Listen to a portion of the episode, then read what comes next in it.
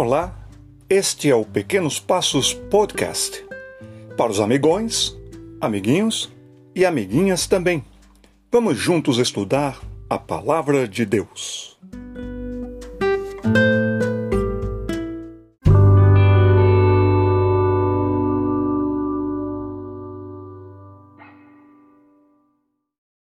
No texto de hoje, a gente vai falar sobre alma.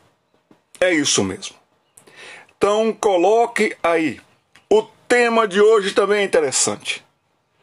O tema é: Não dizem que gato tem sete vidas? Pois eu tenho duas. Uau, que é isso, pastor? Vou repetir.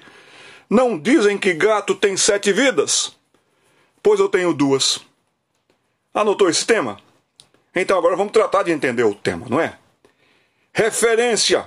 Anote no Deutero Caderno aí de hoje. A referência é Deuteronômio 10, 22. Deuteronômio 10, 22. Lembra que Deus está relembrando para aquele povo que vai entrar na terra prometida? Lembra que Deus está falando através de Moisés? Moisés está se comunicando com aquela gente toda que está perto de entrar na terra que Deus prometera a Abraão, Isaac e Jacó? Pois é. Aí Deus diz quantos vocês eram e em quantos vocês se tornaram. Está aqui na Bíblia. Com setenta almas. Teus pais desceram ao Egito. E agora, o Senhor teu Deus te pôs como as estrelas dos céus em multidão. Lá no livro do Gênesis, capítulo 12, quando Deus chamou Abraão, Deus disse: Abraão, olha para cima, olha para o céu de uma noite estrelada. Você pode contar as estrelas, Abraão?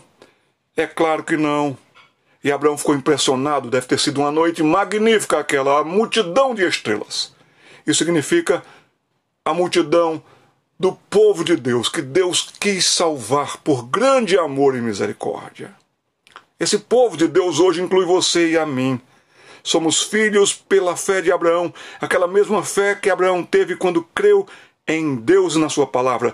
Nós cremos no mesmo Deus e na palavra de Deus que prometeu salvar um povo e nos salvou em Jesus Cristo.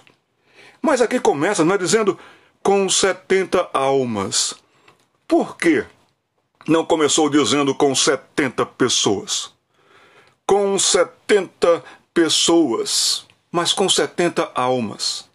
Porque é o que você é. Você é corpo e você é alma. Ninguém pode ver a sua alma, ninguém pode ver a minha alma, exceto Deus. Mas é assim que Deus olha para a gente, alma. Porque a alma é algo que está dentro da gente e ela é única. E ela é eterna. Teve um começo, mas não terá um fim quando Deus nos formou no ventre da nossa mãe, então Deus nos colocou ali um corpo e uma alma. Tivemos um começo chamado concepção. Mas aí, os nossos corpos, eles vão envelhecendo, enfraquecendo, e a tendência mesmo é ir para debaixo da terra. Os nossos corpos, esses tão frágeis hoje, eles não aguentam a eternidade. Por isso que vai haver a ressurreição. Ressuscitaremos com corpos novos e preparados para a eternidade. Já pensou que coisa linda? Mas a alma será a mesma. A alma que você tem, lavada pelo sangue de Jesus Cristo, quando nós ressuscitarmos, aí nós estaremos com alma e corpo reunidos preparados para a eternidade. Com os nossos corpos não poderemos nunca mais envelhecer e adoecer para a morte. Com as nossas almas não poderemos mais pecar. Que privilégio vai ser aquele grande dia da ressurreição.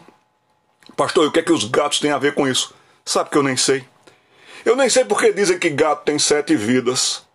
Seria bom, não é, ter sete vidas, mas Viver cansando, viver cansado, viver sendo perseguido sete vezes mais. Eu não sei por que inventaram essa história de que gato tem sete vidas. Mas você tem duas vidas. Quais são as duas vidas que você tem? Na sua própria pessoa única. Vamos resolver esse mistério. Você tem uma vida exterior. Essa é a vida que as pessoas veem em você. Aí você tenta se comportar bem, você tenta andar bem, você tenta ser simpático, simpática, mas nessa vida exterior da gente, para mostrar para os outros como a gente é e como os outros veem a gente, pode ser aí que a gente também enrole, engane, pode ser que a gente faça um sorrisinho bonito no rosto, mas por dentro a gente está pensando tanta coisa ruim contra aquela pessoa. Isso é o que a gente é hoje, infelizmente, na nossa alma manchada. A gente exterioriza uma coisa, mas por dentro a gente está sendo outra. A vida exterior também é a vida do comportamento. Quando a gente se comporta bem, quando a gente honra a Deus, as pessoas também veem as nossas ações e as nossas atitudes no colégio, conversando com a turma. Eles veem a nossa vida exterior. Poxa, como Fulano tem conteúdo, como Fulaninha tem realmente consideração pelo seu Deus. É assim que a gente mostra na nossa vida exterior. A segunda vida que a gente tem dentro da gente agora é a vida interior. A mesma pessoa, nós não vamos viver duas vezes. Não, não é isso. Nem os gatos têm sete vidas e nem a gente também vai entrar por esse caminho. A gente só vive uma vez. Mas a gente vive exteriormente, mostrando para os outros o que a gente é, o que a gente crê, como a gente se comporta pelo exterior. Mas no interior é que Deus conhece a gente.